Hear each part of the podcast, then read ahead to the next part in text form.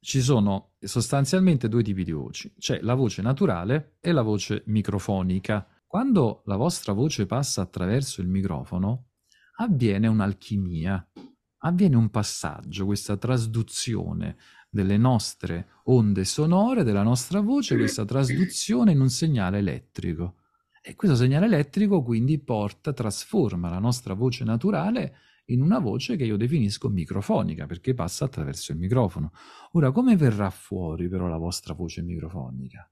Eh, è una magia, un'alchimia, è qualcosa che è imprevedibile e che io definisco una sorta di algoritmo.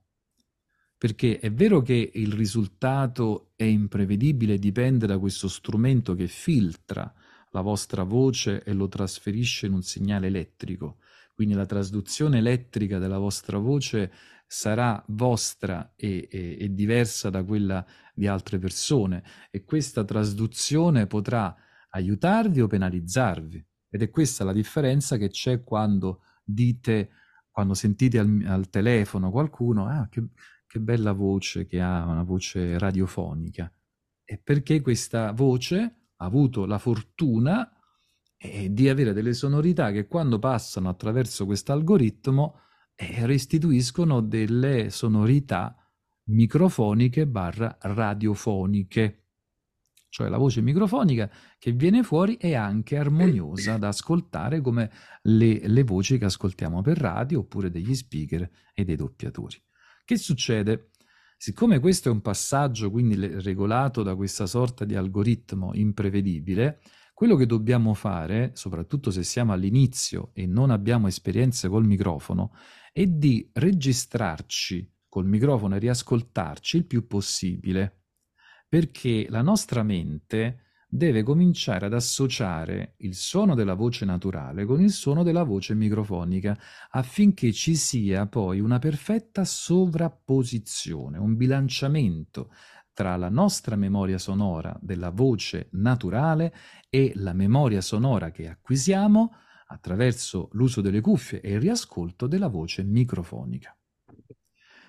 Quando avviene questa, tra, questa sovrapposizione, allora è come se la, nost- nostra, la nostra mente riuscisse a decodificare questo famoso algoritmo. Quindi se la mente riesce a decodificare l'algoritmo e quindi impara a conoscerlo, vuol dire che sa anche quale sarà l'effetto che la propria voce naturale avrà quando passerà per la trasduzione del microfono.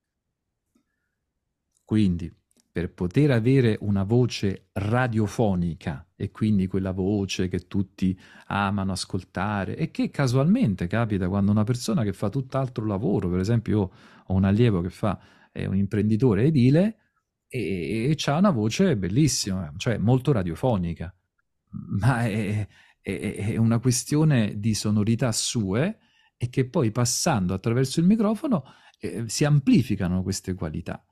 Però cosa, eh, come si fa a fare questo? Non è una cosa prevedibile. Eh, la nostra voce è questa, poi attraverso il microfono esce fuori la nostra traduzione o trasduzione microfonica.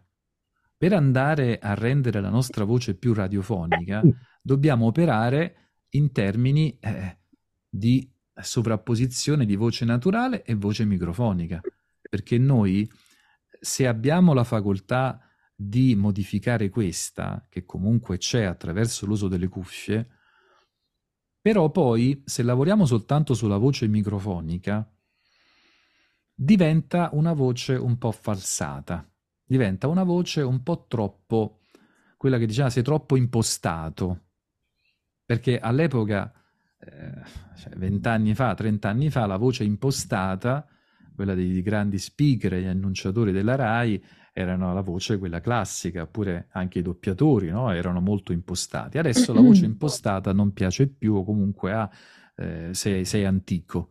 Quindi dobbiamo essere il più possibile naturali.